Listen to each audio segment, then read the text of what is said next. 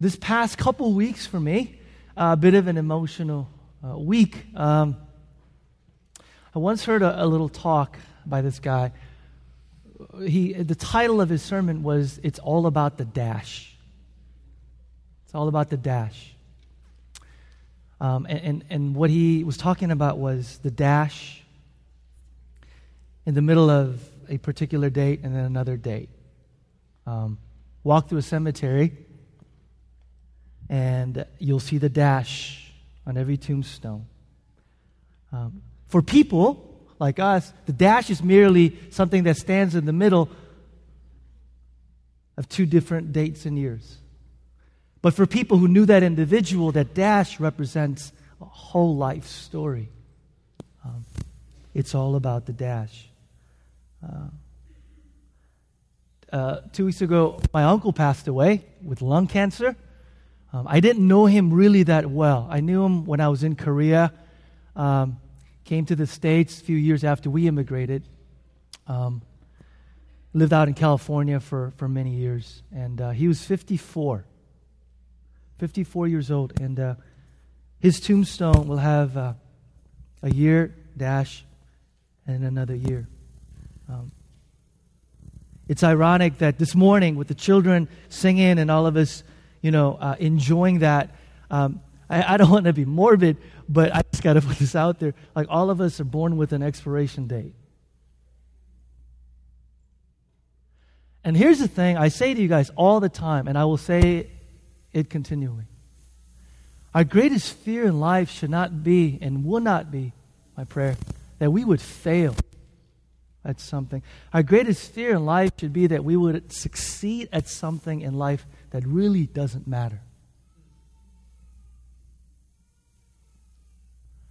Our greatest fear should be that at the end of the day, when it's all said and done, what that dash would say to those who knew us and what that would represent would not be that, oh, so and so lived their life fully, but at the end of the day, they uh, wound up succeeding at something that really didn't matter. Um, you know why the early church was so powerful and effective as we started in the early church? They died well. They died the best. Really.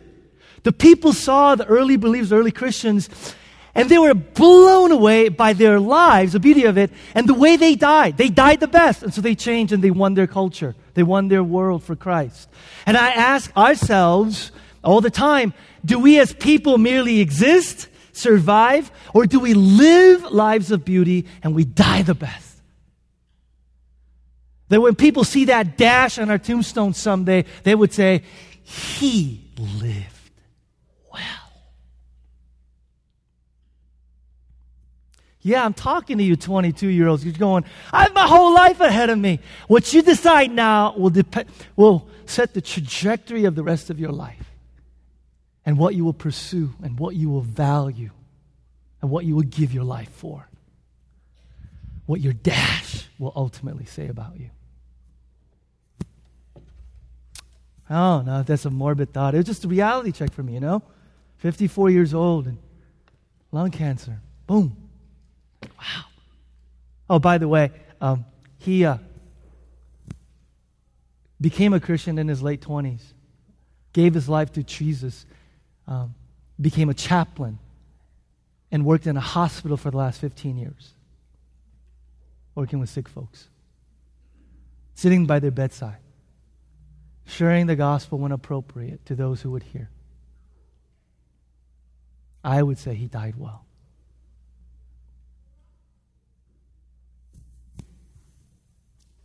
So, on that thought, Acts chapter 16. It's all connected. You'll see, it's all connected. Acts chapter 17, I'm sorry. Verse 16. We're going to finish this little section here with Paul in Athens, okay? We're going to finish this little section here, Paul in Athens, today. It's part three of our sermon on Acts chapter 17, verses 16 to 34.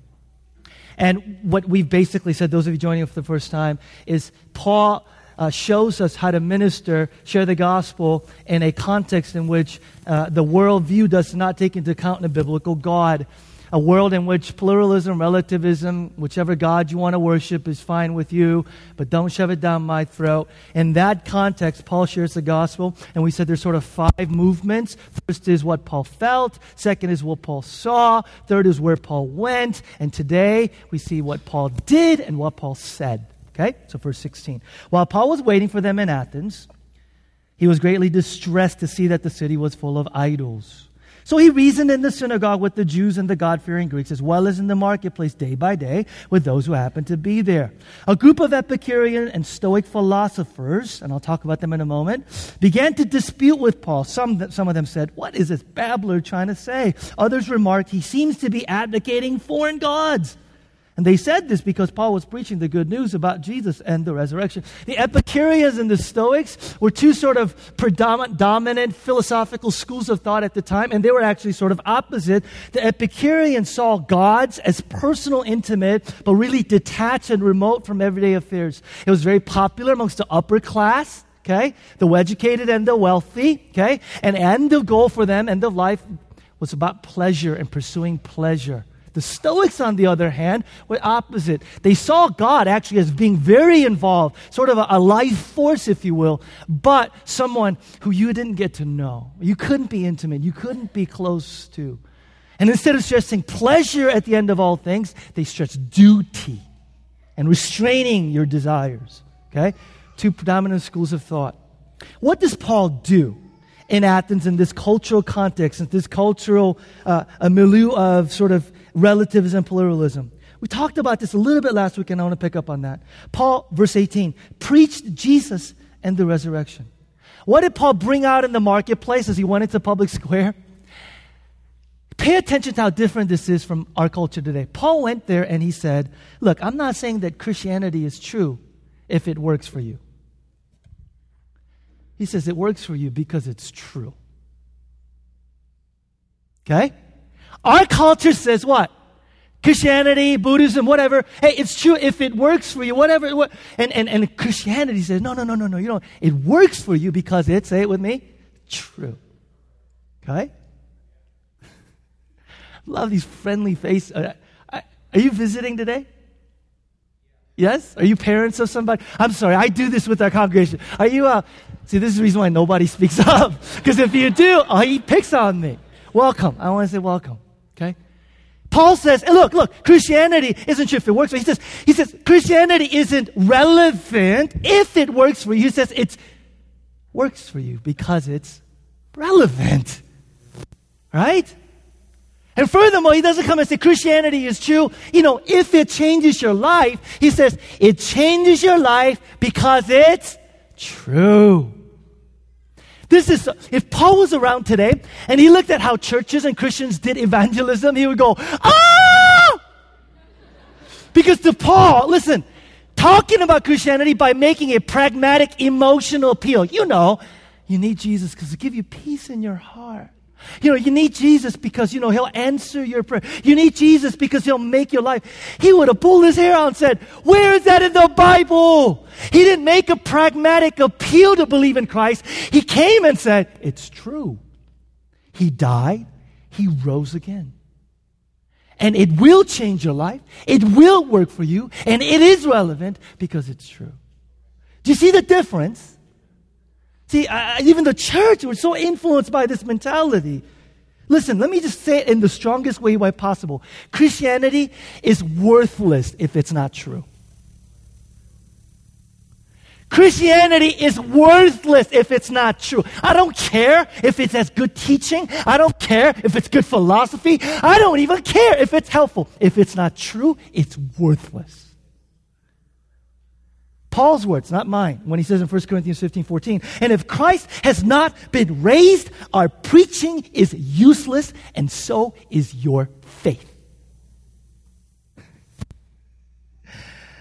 Do you know why this is so important for me? Because many of you out there have a warped view of Christianity. We have a warped view. If your view of Christianity is, if I believe, then my life will go well. What happens if your life doesn't go well? Oh, it can't be true. What happens if you think of Christianity as it's true because it works? You know, it gives me energy. It gives me kind of life power. It gives me kind of, and what happens when you no longer feel the life power and no longer works? Okay, let me give you the clearest example. Why do you respond the way you do when your prayers don't get answered? Why do you, why do we, I, uh, respond the way I do when my prayers don't get answered? Because my worldview of Christianity says if I behave, or I pray really hard, or I stay out of trouble, or I, then God, Christianity is worthless if it's not true. Jesus will work for you only if you are true to Him, whether He works for you or not. Come to Jesus not because he's fulfilling or he's helpful, meet your needs. Come to Jesus because he's true. Don't, don't come to him simply get your prayers answered. Come to him because he's God. If you seek to meet him in order to have your needs met, you will neither meet him nor have your needs met. Say it again.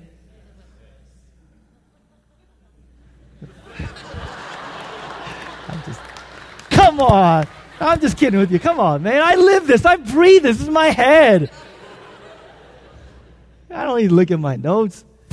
If you seek to meet him in order to get your needs met, you will neither meet him nor get your needs met. Now check this out. So what does Paul say? What is true? He says, he says two things here. He says, Jesus is God. Verse 18. He's preaching the good news about Jesus. And, and, it's interesting because he doesn't say preaching good news about Jesus Christ. In other words, he's talking to, remember, an audience that's unfamiliar with the Old Testament, the messianic promise. So he proclaims essentially the deity of Christ. Can I say this?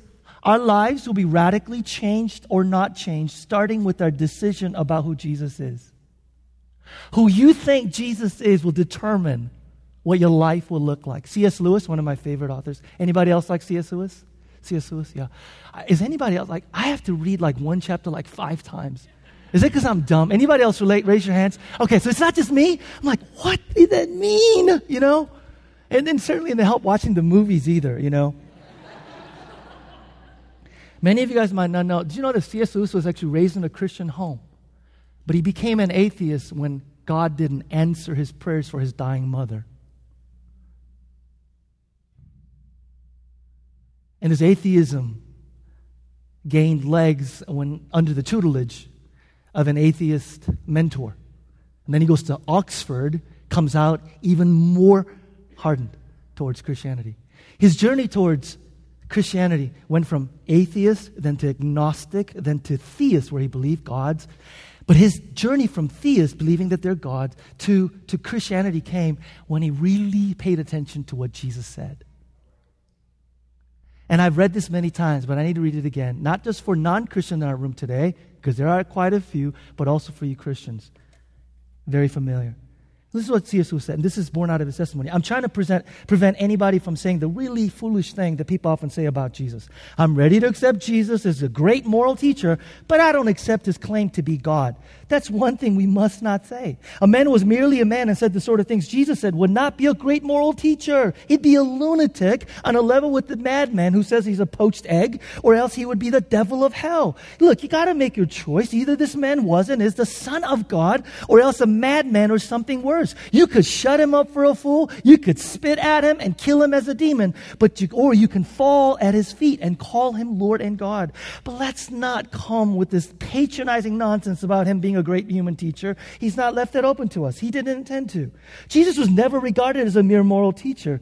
He didn't produce that effect on anybody who actually met him. He produced three effects. People hated him, people were terrified of him, or they fell down and adored him. There was no chase of be- expressing mild approval. C.S. Lewis says if you really, really, really, really, really pay attention to Jesus and what he said, there's only three choices. He was either a liar because he knew he wasn't God, and yet he said he was, or he was a lunatic. In other words, you know, he, he really, really believed that he was God, or he was Lord. And if you and I choose to believe that He's not a liar, He is not a lunatic, listen carefully, and we believe that He is Lord or He is ruler, then we are accepting His right, not just to rule over the universe, but to rule over what? Our lives.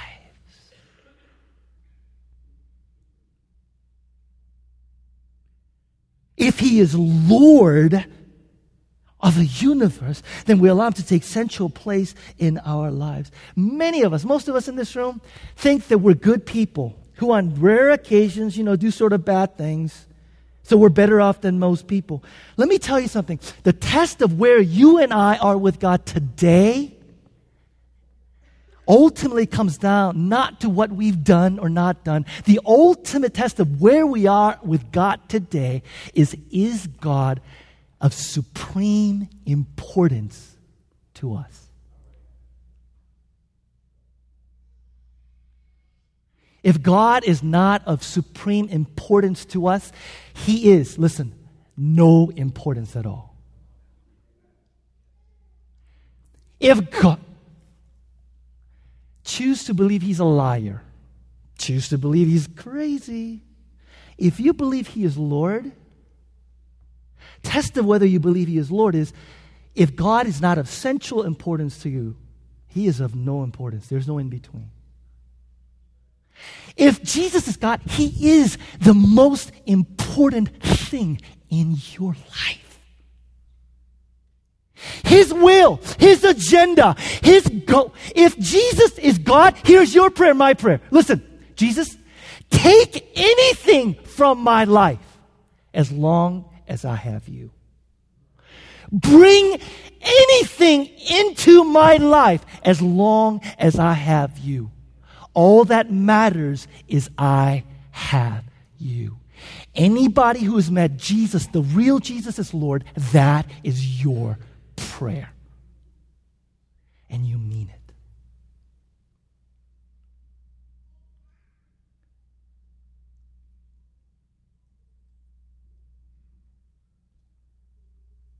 And if you don't believe that Jesus is God, there's nothing more important than to find out whether He is. There's nothing more important than to find out whether he is. Blaise Pascal, the famed philosopher, said this Every single one of us in this room has made a bet with our lives. We've committed, we've committed that there is either God or there is no God. All of us have committed and we've bet our lives, our eternity, and we're living our lives according to it. Now, that doesn't prove that atheism is irrational. It proves that being indifferent is very irrational. I don't care if he's God or not. Jesus, Son of God? That's crazy. That's, there are no pat answers in life. That is a pat answer to say, Jesus can't be God. I'm not even going to check into it.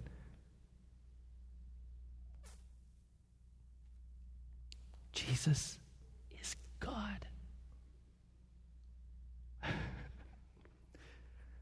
Well, I thought he was kind of like a vitamin, you know, something you take once in a while to give you a little boop. No. I thought it was kind of like a supplement, you know, something, but no. Jesus is Lord or he is nothing.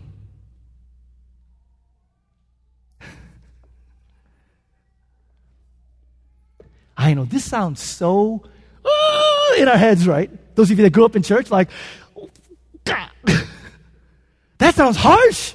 That sounds too demanding. That sounds like the Bible. Oh, okay.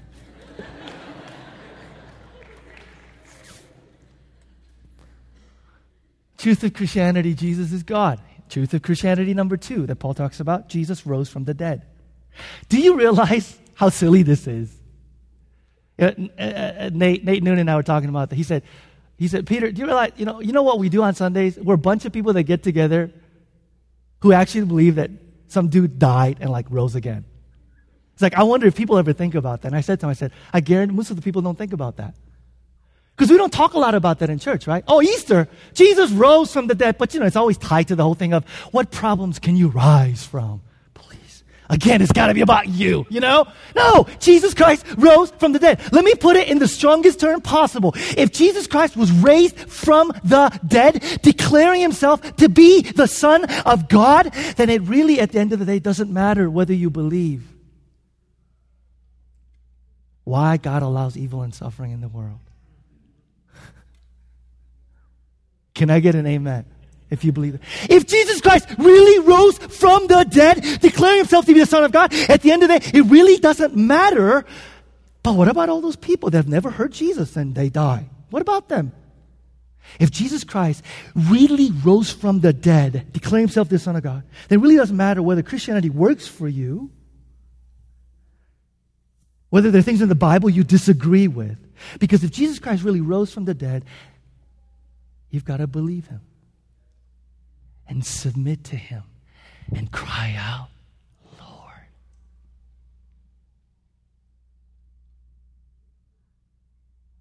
Well, I don't I don't believe in the resurrection. That that's that's dumb. That's crazy. Bodily resurrection from Jesus. Again, can I just tell you? Then find out whether it happened. If you're not a Christian, you know, well, it's just who what?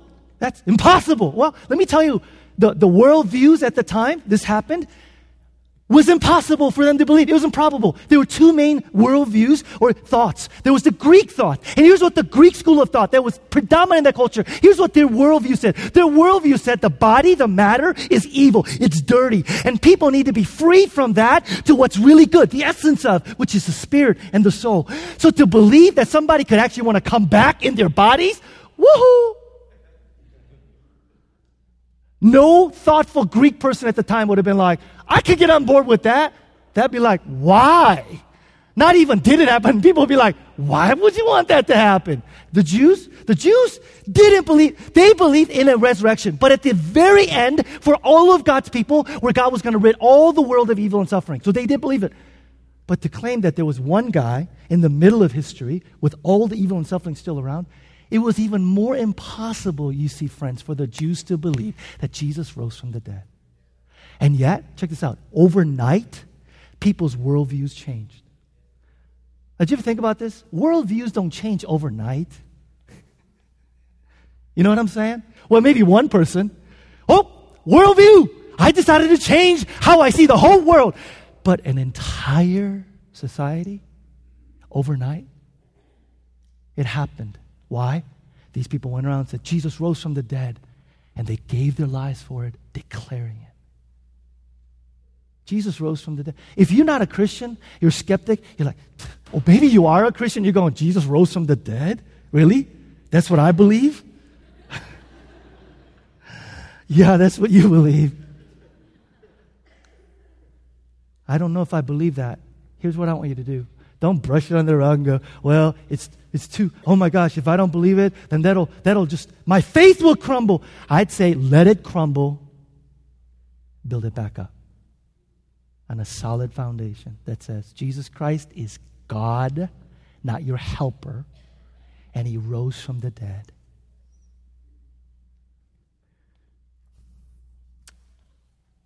Let's keep going. Verse 19. So then they took him and brought him to a meeting of the Areopagus, the Mars Hill. This was sort of the town council of Athens, if you will. By the way, this was filled with some of the brightest people. One commentator said Mars Hill, Areopagus, it would have been like Paul is standing in front of the faculties of Princeton, Harvard, and Yale put together. So he is standing in front of intellectual giants. He says, where they said to him, May we know what this new teaching is that you're presenting? You're bringing some strange ideas to our ears, and we want to know what they mean. All the Athenians and foreigners who lived there spent their time doing nothing but talking about listening to the latest ideas. I'm going, did they not have jobs? What they do? Anybody, anybody work in Athens? Okay, verse 22. Paul then stood up in the meeting of the Areopagus, uh, Areopagus and said, Men of Athens, I see that in every way you're very religious. And by the way, Paul wasn't kind of giving them a bone because Areopagus, here's what they were known for. When they sent somebody who was presenting a case, they wanted to kind of, you know, brown nose them. They were immediately dismissed. So these are people that were not only arrogant and proud, they also wanted people to keep it real. So when Paul says, very religious, they didn't take it as, stop giving a stupid, meaningless. No, he was really saying, I see a very spiritual people. Observation.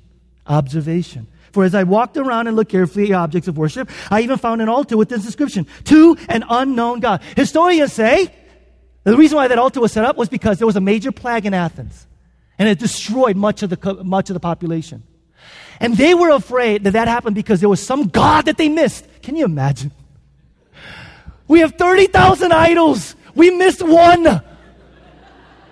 We missed some God and He's angry with us. What should we do? Oh, I know. Set up an altar to an unknown God. And we'll say, If we offended anybody,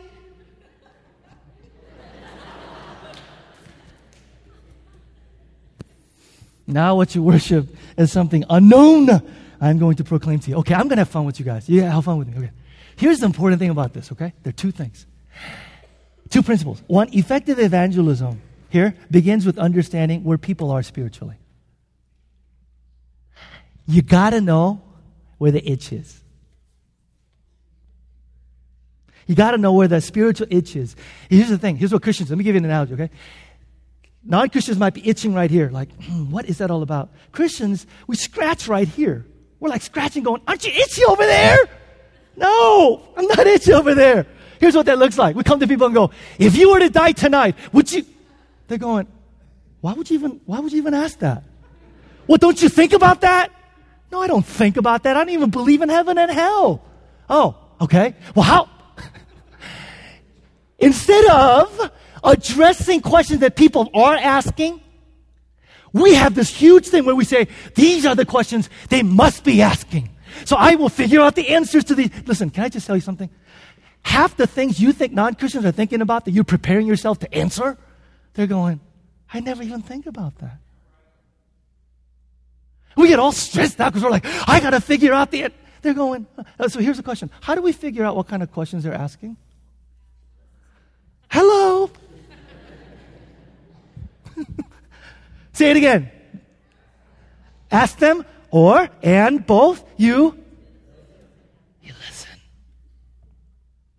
I know it's profound, right? You listen. Instead of going, okay, I started apologetics, I read C.S. Lewis, and, uh, I did this here, Bible, Romans Road, four spiritual laws, I'm equipped, I'm armed, got the spiritual armor of Jesus Christ, and here I go into battle. You know, and it's like they're wearing a bathing suit, and they go, let's go swimming. but I'm pre- no, no, no, no, let's, let's have some coffee. Co- why? Why would you? No, I said some coffee. Coffee, really? Shoot, I gotta take all this off. Okay. I wasn't even preparing for that. I don't know where that's coming from. I'm really tired. You know, you take it off. So you have a coffee, right? And you do what? You listen. And can I just tell you practical? If you don't have any significant relationship with non Christians, you have absolutely no idea what they're asking. And you have no chance of knowing what their questions are. None. And believe me, what your Christian friends are wondering about, not what they're wondering about. So, do you have significant relationship with non Christians? I mean, seriously, people. Seriously. And those of you that are going, yeah. That's all I have is non Christian friends. Don't be so smug and arrogant, okay? This, you know why we do community? Can I just tell you something? We do community so that within the context of community, you can be better equipped to reach your friends. Community groups don't exist for you to be narcissistic. Listen, context of relationship. Couple more, couple more, real practical. Uh, pay attention to our culture. How many of you guys watch television missionally? You just sucked the fun right out of it. Why would you want? No, here's what I mean. Missionally. Do you know that all of the TV shows reveal some God or gods that our culture worships? How many of you guys watch TV missionally? Not for entertainment. Look, watching TV for diversion's sake, like, oh, I just got to shut my brain off. Click.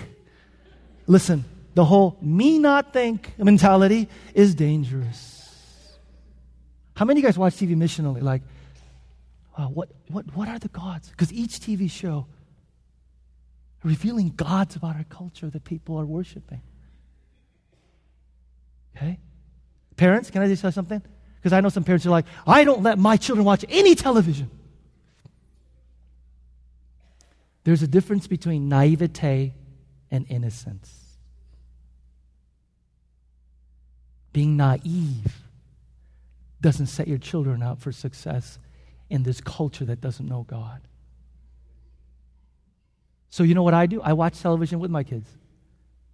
Yes, there are times when I go, if I see Dora the Explorer one more time. if I hear one more, na na na na na na na na, uh, if I hear one. but you know, I watch it. Do you know that some of the worst worst biblical messages are found in Disney? I woke up a sleeping giant. Yes! Oh, sorry.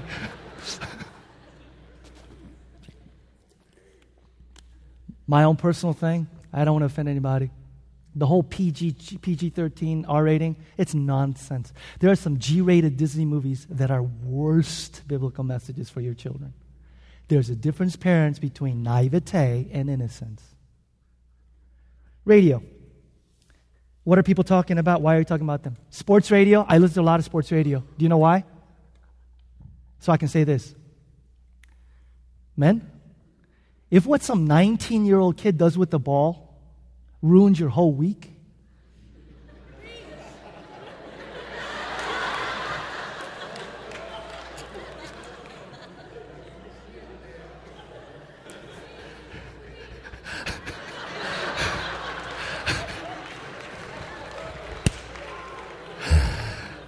Okay, on a count of one, two, three, on a all the women in the church shall say, preach. Ready? One, two, three.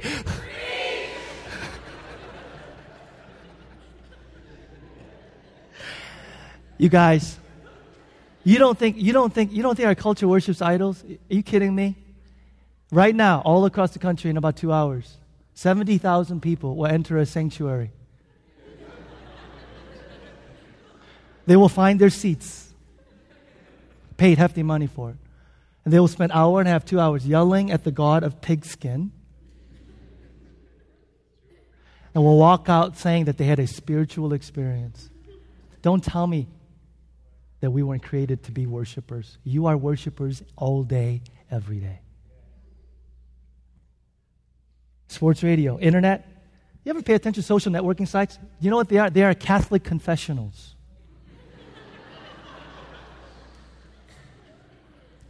True? People confess all kinds of things on social networking sites. Are you listening? blogs, magazines. Each magazine, each magazine on the rack has its cover, someone's version of heaven. Heaven is beauty. So delivered from, be delivered from hell by using products A, B, C, and D, and you could go to he- heaven. Each magazine has its cover, someone's definition of heaven. And, and lastly, go to people's third place where they play. What do I mean? In order to know where people are spiritually, People live in one place, people work in another, and then they play in another. The first two places they have no control over, oftentimes. The third place is where they want to be. Go to places where people want to be and find out what questions they're asking. Second thing that Paul does, and this is a little, uh, see if it makes sense. Paul not only is attentive, but he lovingly points out the great contradiction in their lives. Paul lovingly points out the great contradiction in their lives. Look at the very end of verse 23 when he says, Now what you worship as something unknown, I am going to proclaim to you. Everybody, look up here. Have a look up here, okay? When Paul says, and tell I'm excited about this. And Paul says, now what you worship is something unknown I'm going to proclaim to you. Here's what he's literally saying. He's saying, look, the God that I'm about to claim to you, proclaim to you, is the God that you already confess, or there's a God that you, you deny with your mouth and you deny with your mind, but you live like and you live as though he's there. Let me say it again. The word knowledge is found throughout throughout this text, like three, four times. Paul's saying, look, you secular philosophers, you say, oh, there is no God. There is no God. And you've got these proofs that there's no this biblical God. But Paul's saying, your life says you believe that he's there. Your life says you believe that he's there. He's not trying to prove to them, look, rational, like, God is real. He says, you already believe it. I'm going to show you how you already believe it by pointing out the contradiction in their lives. That what they say one thing and then they live another. Example Howard Stern wrote a book called Private Parts. Don't read it. I know you want to understand culture and stuff, but there's certain things you're like, that's just garbage. So I would recommend not reading Howard Stern's book called Private Parts. He was on Jay Leno years back. This is when TV Critic wrote about what happened on that show. Listen. Howard Stern repeatedly provoked Leno with language and behavior that pushed way past the rules of live network TV. Can you just imagine him doing it, right? Stern was blowing right past them, trying to provoke Leno to make a moral judgment, to say, Stop that! You shouldn't be saying that. Stern repeatedly dared Leno to play the moralist who presumes to tell others how to live. The usually unflappable Leno was visibly disturbed. Wanting to avoid making any moral judgment, he tried to change the subject and tried to, you know, sorting through a bag of best-selling books that included Stern's autobiography. But refusing to be silenced, Howard Stern praised his own book, but, but degraded and trashed every other book that Leno achieved, resolutely challenging Leno to make some moral judgment. You getting the picture? But what Howard Stern did not see was the inordinate amount of zeal which which he did this. Howard Stern was extremely self-righteous in his determination of everybody else's self-righteousness. Stern was absolutely moralistic in his absolute insistence that no one else could make moral pronouncements. In short, he embodied the contradiction of our culture in living in vivid color. We say to people, nobody could say, you should live like this. And yet, when we insist, you can't tell others that you should, you're doing the same the truly significant moment came as the show was going to commercial break. Exasperated with Stern, Leno reached into his bag one last time and pulled out one more book, and it turned out to be a Bible. And for one brief moment, Leno turned prophet, holding it up and looking into the camera. He simply said, You know? I'm not going to do an impression. He, Leno looks in the camera. He says, You know, all of a sudden, everything in this makes perfect sense. We live in a culture that says, there, there are no moral absolutes, and yet when you say there are no moral absolutes, when we say there's no such thing as absolute truth, and yet the only way that you can know that there's no such thing as absolute truth is if you know absolute truth. You can't say, well, nobody can know everything. Well, the only way that nobody can know everything, the only way you can know that nobody knows everything is if you know everything. Does that make sense? Um, this is the air that we breathe. Relativism zealously fights to make sure no one believes in any absolutes while using their own absolutes to establish this idea. Okay, for those of us that are not like philosophical, you're like, woohoo. Let me bring it this way. Another example, just real quick. People say that they don't believe in absolute truth. A lot of people in our world, even Christians, say, I wouldn't believe absolute truth. Uh, this past week, Andre Agassi came out with a book called Open. And in it, he talked about his life. Andre Agassi, by the way, was a tennis player.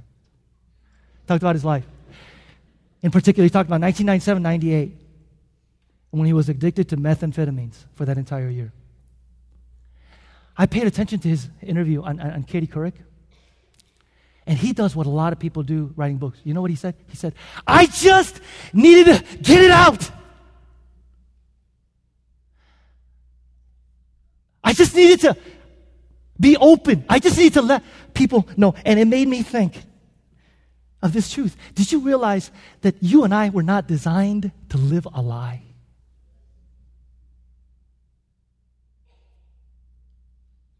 I don't believe in moral absolutes. That's fine. I don't believe in objective truth. That's fine. But somehow, if you say you don't believe in absolute truth, you got to grapple with the unusual human phenomenon that we become psychologically and relationally sick when we're living a lie.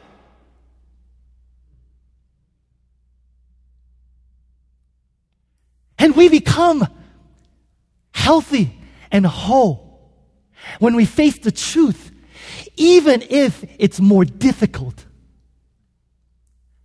than living a lie. A few good men Jack Nicholson, Tom Cruise. Jack Nicholson, Tom Cruise. You can't handle the truth. The problem isn't we can't handle the truth. The problem is we can't live without it. There are some of you living today a lie. Yeah, you're a Christian. And you're sick. Like,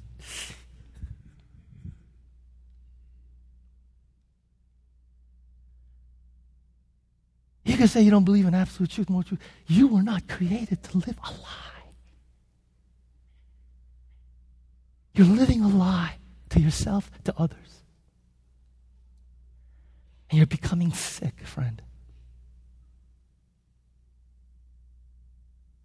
Your soul wasn't created with the capacity to live a lie. You ever think about this? The only reason why we would know and we know that we lie is because we, we know what the truth is. If you know what the truth is, you wouldn't be able, we weren't designed to live or tell a lie. And Christians are not, there are many of you sitting here today, you are living a lie. And you know what the great news is? Jesus Christ didn't come and say, You're living a lie. There's truth. Go do those things and you'll be set free. No. Politicians you love using the word, you shall know the truth, and the truth shall set you free. And I want to go, you don't know what the heck even you're talking about. But Jesus said that to say, if you're living a lie, you're bound, you're addicted, you're afraid, you're scared. You're saying, if I begin to tell truth and face myself and face the truth about who I am, where I'm at, and what I'm doing, Peter, I might just, oh, you might just begin the process of healing and wholeness. Not by following rules, but by Jesus Christ saying, I am the way, I am the truth. In other words, he said, in relationship with me. In relationship with me. The gospel says that truth became a person. Truth isn't some abstract thing out there, it's embodied in a person. You get to know him personally. Um, at the end of the service, we're doing communion, and today I'm going to specifically ask some of you for courage because if you're sitting there right now today, you came in and you say, Peter, I am that person. I'm living a lie. I'm living a lie. I don't want to. Will you please ask somebody up here just to pray with you? You don't have to tell them what it is, just Okay, let's, let's, we got to finish this chapter because I can't preach another, another Sunday on this. Verse 24. What does Paul say? What does Paul say? Oh, look up here. Look up here, everybody. We're going we're gonna finish and, on, on, a bang here, okay? Just, just hang Okay, so here's what Paul does. Uh, you say word God. Say word God in our culture. What do people think about? Anything. Say God, Spirit, force, the power, Say word God and anything. And that was the context of Paul. He didn't come and say, believe in God. He said, here is who God is, and he articulated it. Here's what he says, verse 24. The God, here's the God, who made the world and everything in it, is the Lord of heaven and earth, and he does not live in temples built by hands. First truth, he says, and friends, if you're if you're taking notes, this is how you talk to your non-Christian friends when they say, Who is this God and how is he different? First, Paul says he is creator. Very different from the limited gods of the Greeks, many of whom were born and created themselves, and the all pervasive God of Eastern religions, where, where, where, people say God is a part of creation, God is one with creation. Paul comes and says, Oh, no, no, God is distinct, apart. He created all of creation. Why is that important? Here's why it's important. Unless you understand God as creator, you don't understand the essential nature of sin. And you don't understand why Jesus Christ had to die. Paul says God is creator. Because I get this question asked all the time. Why did Jesus have to die? Here's the reason why. Paul says God is creator. That means that we are creation. That means he is Lord. That means the essential nature of sin, at the essence of sin, at the end of the day, it's not doing bad things, disobeying laws. It's about living our lives in the place where God deserves to be.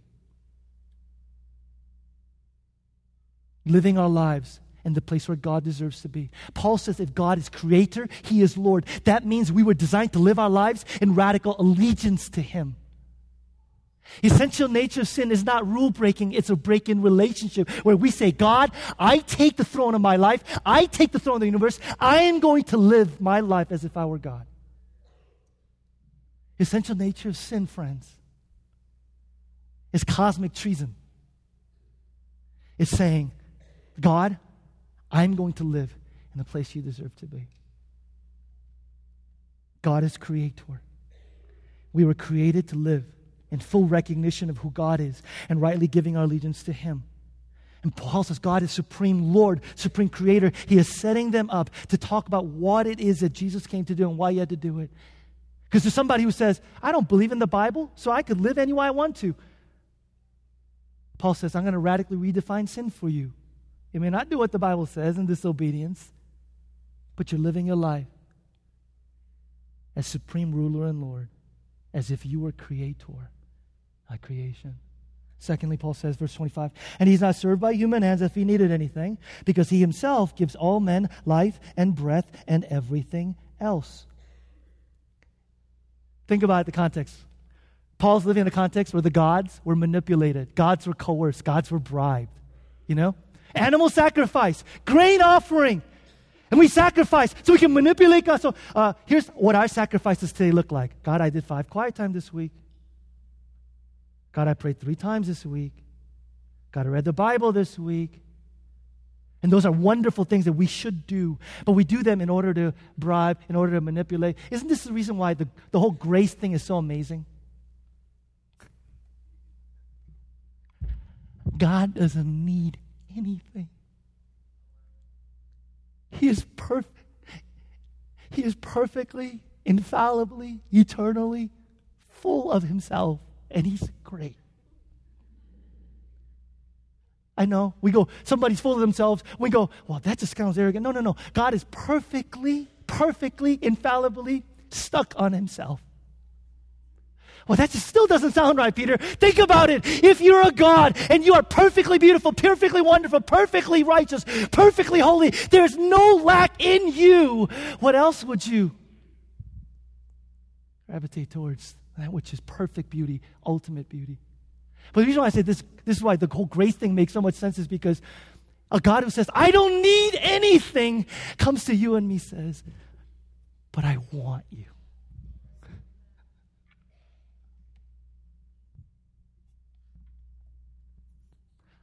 Honest, I have a hard time with that one. Because I don't know a single relationship, including my wife's confession time, where a relationship says, somebody says, I don't need anything from you. You know, my wife loves me to death. And she said, You cleaned the bathroom? Did you make your bed? Okay, that sounds like my mom. Uh, she didn't say that. She said, Did you make the bed, not your bed? Did you make the bed? Did you? Peter, Peter, will you pick up the kids? Peter is my, she loves me to death. And the closest thing that I know of unconditional love is with my wife who looks at me and says, I love you. But at the end of the day, she still at bottom says, but I want some. Here's a God who is perfectly, infallibly, eternally perfect, Michael. And he says to you and me, I don't need anything from you, but I want you. But I want you. But don't you, no, no, no, no, no. He don't need your worship. He don't need your prayers. He don't need your sacrifices. He says, but I, say with me, want you. Wow. But I want. But I want you. You're not worthy because you act right, because you behave right. You're not loved because you're valuable. You're valuable, precious because you're loved. My son has this thing called Wuv Wuv. It's this little cloth book. It's dirty, it's nasty. It's worth like $2. When he loses it, he loses it. That dirty, nasty, stinking little book cloth is not valuable because of its worth. It's valuable because of who loves it. I don't need you, but I want you. And then Paul says, From one man he made every man. They should inhabit the whole earth determines the time set for them and the exact places where they should live. God did this so that men would seek him, reach out for him, and find him, though he's not far from each one of us. Paul's saying there that God is Lord of history. Not only is he creator, not only is he perfectly with himself, he is Lord of history. He's saying all of history is progressing exactly as God intended. There are no oops moments in God's plan. God is intimately involved. He's talking specifically to the Epicureans who said, We believe God is personal, but he's attached, you know, he's remote. And Paul says, Unlike what you believe about God, he is transcendent. He is this otherworldly being, but he is immanent. He's close. He is with you. Some of you need to hear this this morning. Listen. When you sit there and all the world, and all the circumstances of life says, God, where are you? Remember this God in Acts 17 that says, I have set the time and the places where you should live. And so remember, child, that my silence is not my absence, and my hiddenness is not my abandonment. I am there. I am there, but I can't see. I am there. I am there. And God says, I did this so that men would seek me and reach out for me. Paul says emphatically, you and I were created for God, and we've spent three weeks on this. So I'm going to I'm not going to spend a lot of time on this. There's within us a God shaped vacuum, and nothing else can satisfy. Your soul, friend, your soul, friend, your soul, friend, Christian or not, is too big for sex to fill. Your soul is too big for relationship to fill. Your soul is too big for career success to fill. Your soul is too big. And I wish I could have some of the older folks here who could say to you, get up and today and saying, Your soul is too big for anything that this world says you need. Because your soul was created for God. So you could search all of your life saying food, sex, drugs, money, career, an endless pursuit for meaning, for truth, for life. And Paul says, Your soul is too big. If you believe this, say amen. If you believe this experientially, because you've been there, done that, say amen. We all know what this is like. Paul says we were created to seek him. I'm going to tell you, at the end of today's service, there is going to be, I'm going to do this, I'm going to give an invitation for somebody in this room to follow Jesus Christ as Savior and Lord. And you're sitting there going, I came to church today, man, and you don't have no idea how long it's been, and I just did not want to come. Because, Peter, I don't know. I'm scared to death. What are you scared of? That I would miss God. I don't know if I would find God, but I desperately want Him. And I want to say to you today, you are not capable of missing God. The only reason why you're seeking Him, the only reason why you're saying, I want you, I need you, are you there? Is because God has been seeking you first. He is after you, He's been after you. You're not here because your friend brought you and bribed you for lunch. You're here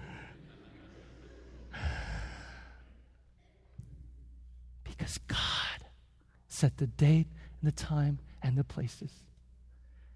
You're not capable of missing God. Your sense of his absence, where is he? Is a sign of his presence. He is there. He is there. Head towards the home stretch, Lord. Here we go. Verse 28. For in him we live and move and have our being. As some of your own poets have said, we are his offspring. This, by the way, was a quote from a guy named Aratus, a poet of Paul's day in Athens. And Paul, fourth truth that Paul brings out about God, not he's Lord of history, for he is immanent sustainer of all of creation. Everybody look up here. You need this imagery. Paul says that when God created us, we were created to live under his rule, his reign as God creator. And when we did that, our life cohered. Our life made sense. Our life came together when men and women decided that they were going to be God, they were going to be God's masters of their own universe, what literally happened was not just, oh, we don't know God. What literally happened was a disintegration began of all of creation, a falling apart. It's interesting how many people walk into my office and say, What's going on? My life is falling apart. The only way that we will find wholeness and healing is not effort, trying harder, church work, prayer, quiet time. Listen, the only way that you will find coherence, the only way you'll find wholeness, in the only way that your life will be back put together is if you come and submit and yield yourself to God who is Lord. And as hard and tough as it may be to say, God, that is scary as heck, and I'm going to talk about that, to come and say, Verse 29 Therefore, since you are God's offering, we should not think that the divine being is like gold or silver or stone, an image made by man's design and skill. In the past, God overlooked such ignorance, but now He commands all people everywhere to repent.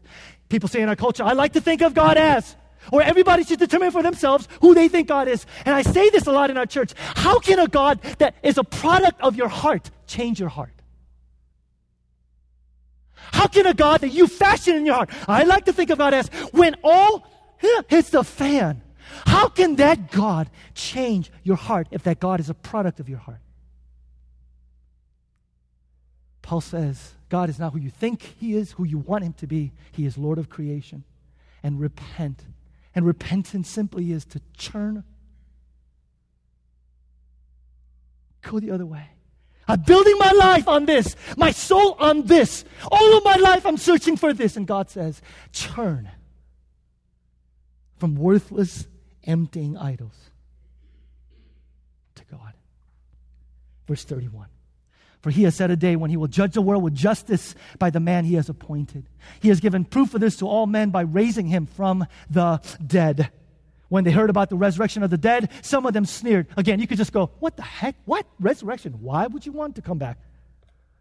When they heard about the resurrection of the dead, some of them sneered but said, We want to see you again on this subject. At that, Paul left the council. A few men became followers of Paul and believed. Among them was Dionysius, a member of Areopagus, also a woman named Damaris, and a member of others. You know, one of the most common things I get asked about people's hang up with Christianity is they say, I don't like the idea of God being judge, a justice, of wrath, of, of and I say, okay. One of my favorite authors, N.T. Wright, said, if God doesn't say no to evil, then he is not a good God. He is simply colluding. I say this to a lot of people. I say, okay, so you have a hard time with God of justice, but would you want to worship a God who turns the other way at men in Thailand who sell 10 year old girls to prostitution for profit?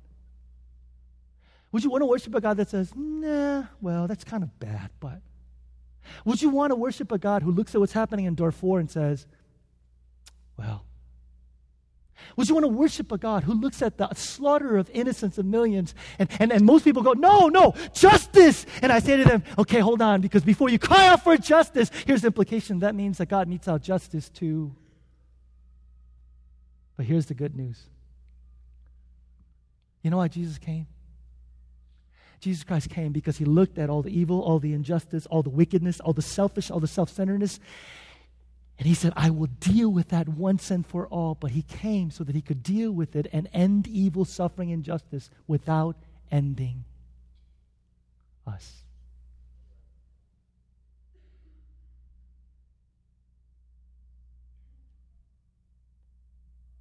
Let me put it another way. Andy, you come on up. How many of you say love is complex? I'm sorry. Daniel Laspada's hand just went, whoa! I couldn't help but notice, Daniel. I'm sorry. There's like two other people, but your hand went up so fast. I was like, wow, you understand me. Okay. Love is complex.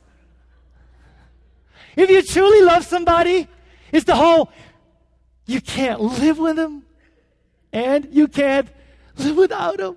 You know, the whole complexity of love. Like, no. Why do I bring that up? Listen, people in our culture, when we think about when we think about God, please, everybody, look at me, pay attention. People in our culture, when we think about God, most people in our culture say, I just want, I, I like the whole all loving God. The whole all loving, simple, you know, all, He loves everybody. I just love all loving God. To which I, I say a lot, like, really, that God would change you? God who loves everybody? Who didn't have to do that. You or we have the God of traditional religion, who's just God of anger. You know? Obey or I will smite you, God, right? So God of all love, gentleness, soft, and we've God of anger. You know what the gospel says? The gospel says that Jesus Christ God, Creator God, looked down at the earth. And you know what he saw? He saw earth filled with idolatry, filled with idolatry in the world, in our hearts. And God looked down and said, I created you for me. He says, I love you. I love you, but I lost you. I love you, but I've lost you. You are giving your souls to that thing, and it's emptying you, it's draining you, it's killing your soul. And the God of creation said, I'm coming. I'm coming. I'm coming to rescue you. I'm coming to deliver you. I'm coming. I've lost you, but I, lo- I love you, but I lost you. I'm coming. And the Bible says Jesus Christ came not just to judge, but Jesus Christ came to bear judgment.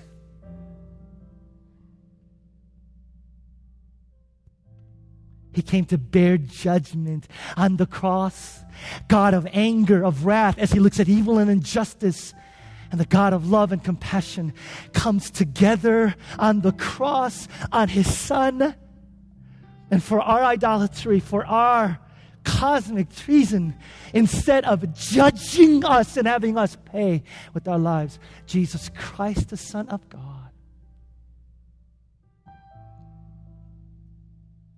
is nailed.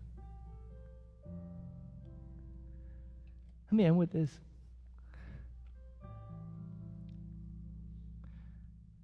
Andy, can you can you can you play something a little not so serious? Thank you. I'm sorry. Like I like I want to cry. Like I have to I have to finish. Okay, Andy, I have to finish. Okay, I, I can't like cry. I gotta finish. Okay, I'm sorry. I'm just being honest. Like I, I'm like I, I'm choking over my words. Like, can you? Okay,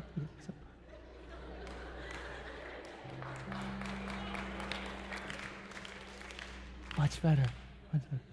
Sorry.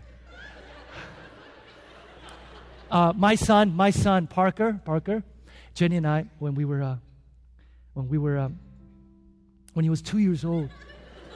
That's better, better, better. It's better. It's better. It's better people, can we all focus just a little? Okay. So when we're when, when he was two two years old, um, we, we we basically trained him not to climb the stairs. This is our old house because it's pretty steep, you know.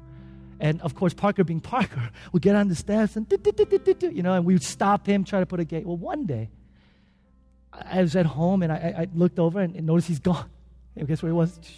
So I caught him like, wait, top of the stairs. I said, Parker, stop. I said, come down. Here's the problem with two year olds they can go up, they can come down. And I thought, you know, isn't that like with us in life? Like we strive to say, I want to be free, and we finally get there, and we are trapped and we can't get out without help. So Parker's up there, and I go, and he looks at me and he stands up and he, he goes, Hold you, which is his way of saying, Carry me, hold you. And I went about to break. I said, No, Parker, come down hold you? No, Parker. Come down. And then it happened. He jumped.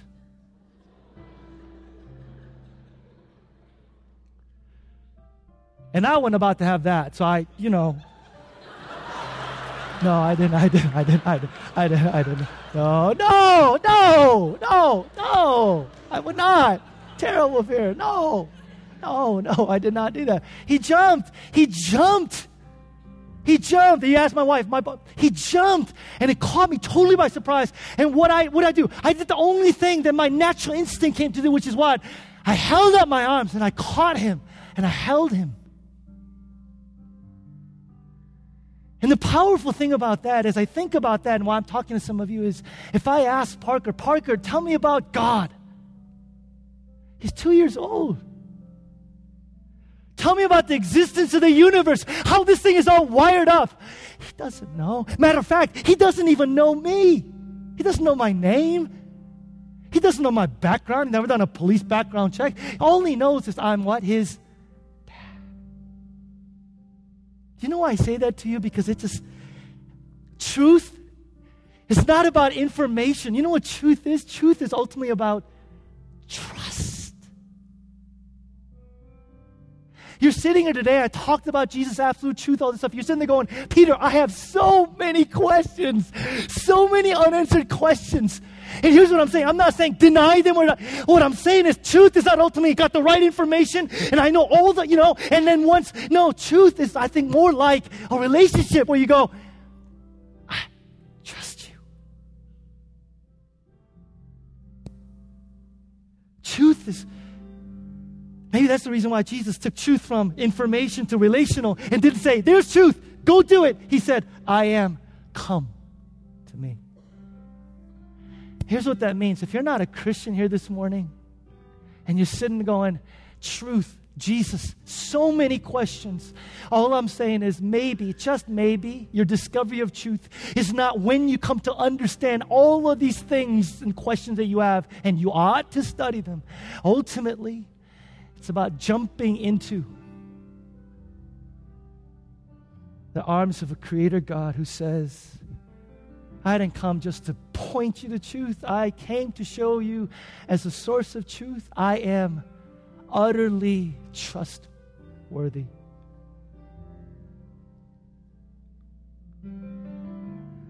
We're going to do communion today, and uh, it is for Christians and believers.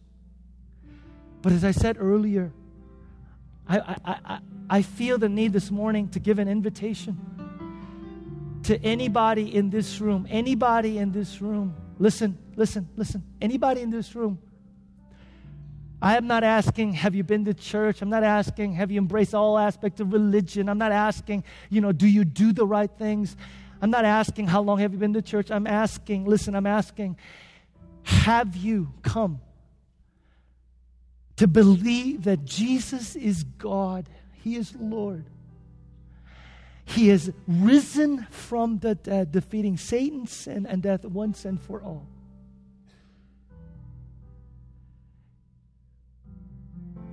maybe the catalyst for you to saying, I need Jesus is you're living a lie and you're sick of it. You're tired of it.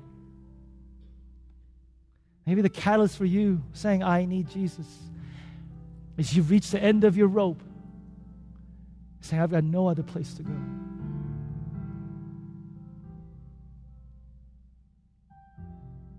In our church, when we give an invitation for people to become Christian, follower of Jesus, I prefer to call it.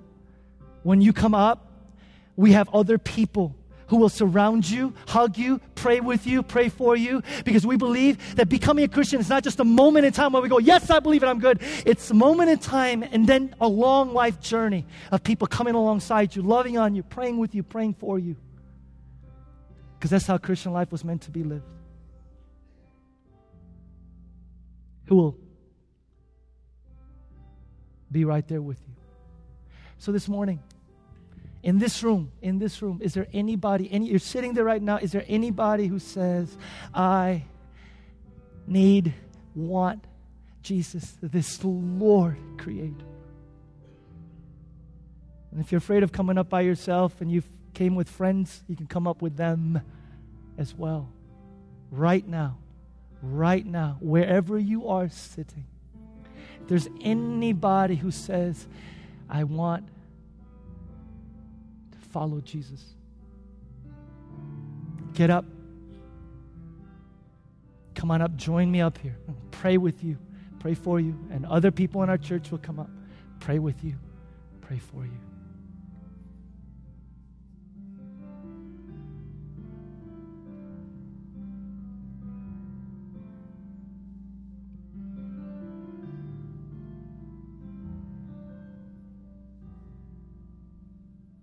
If you're a Christian in our church, keep your eyes open. You just be praying right now that God would do his work. Don't be scared. You'll never regret this decision. Is there anybody in this building today?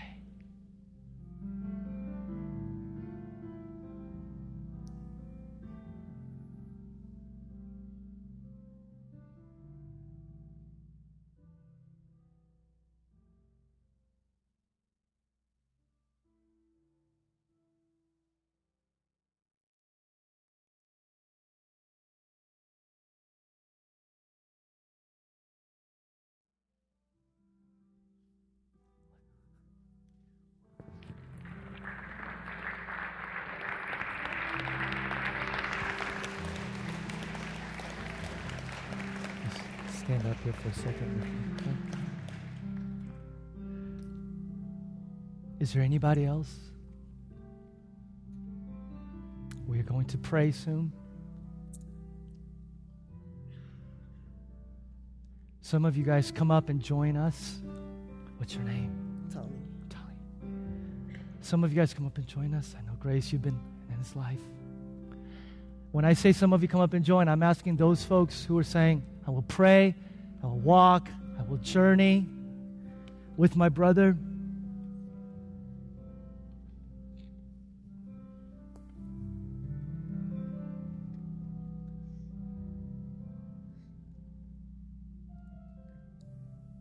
God, I thank you and I praise you for your grace and your mercy.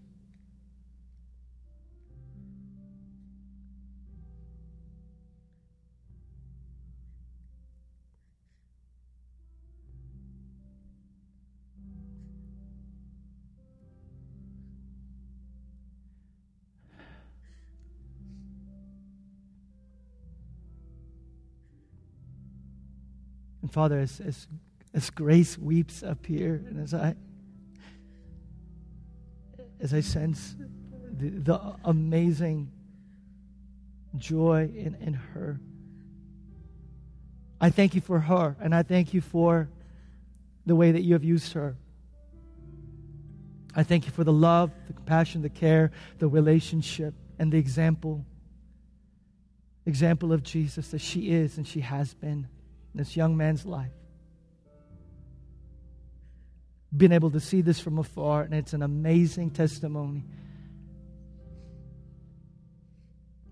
And Father, we pray, we pray this morning for your precious Son, your precious Son, your precious Son.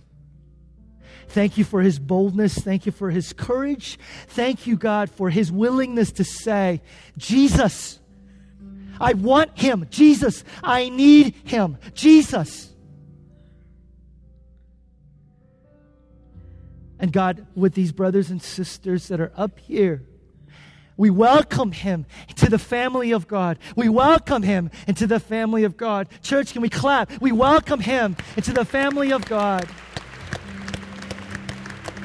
We welcome him to the family of God.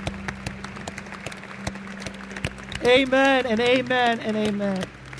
And God, I pray right now, I pray right now for us as a church, our whole church, not just the men and women that are up here who will call him, who will meet with him, who will have dinners with him and lunches and coffees and and be in his life, pour in their lives into his life. I pray for these men and women, but us as a church, God, that we would be the embodiment of your kingdom, that we would be this radical, alternate, counter-cultural community that welcomes and embraces everybody on this journey walking alongside of them, answering questions, picking them up when they fall down, and being there late at night to let him know that he is loved. That he is loved.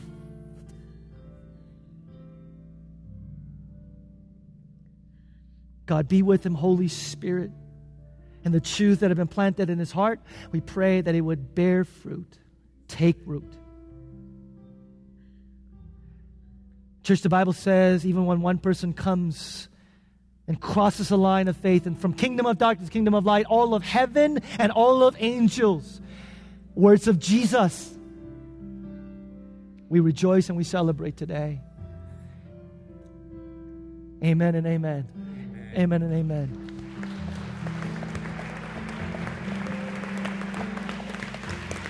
Make sure, make sure you meet and talk with some of us before you go home, okay? Communion service, please come. Everybody, will you bow your heads with me? I'm going to bless the elements as the worship team leads us. Prayer team, pastoral staff, please come on up. Stand in front. As men and women, before and after communion, if they need prayer, they want prayer, they'll come and talk to you. They'll come and have you pray over them. Please, please, please be mindful of what we talked about today.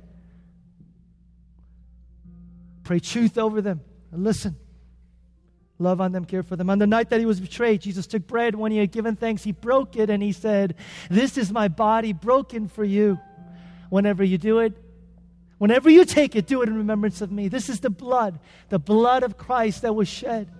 The blood that opens the door, paves the way for us now to enter the throne room of God with confidence and joy. He has made the way.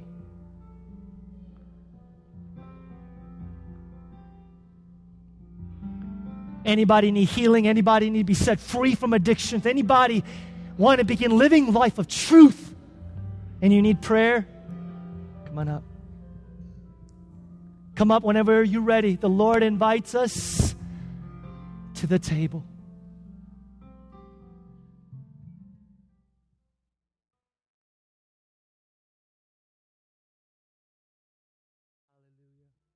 Hallelujah. Church, are you thankful for who God is and what He has done? When we clap and give worship for our God. Thank you, Lord. Thank you, Lord. Thank you, Lord Jesus. Hallelujah. Hallelujah. Hallelujah. Hallelujah. You are God's child. You are God's people. You are blessed. You are loved. You are empowered by His Spirit. Go forth this week. Let your joy radiate as you live your life for His kingdom and the gospel. Take care, you guys.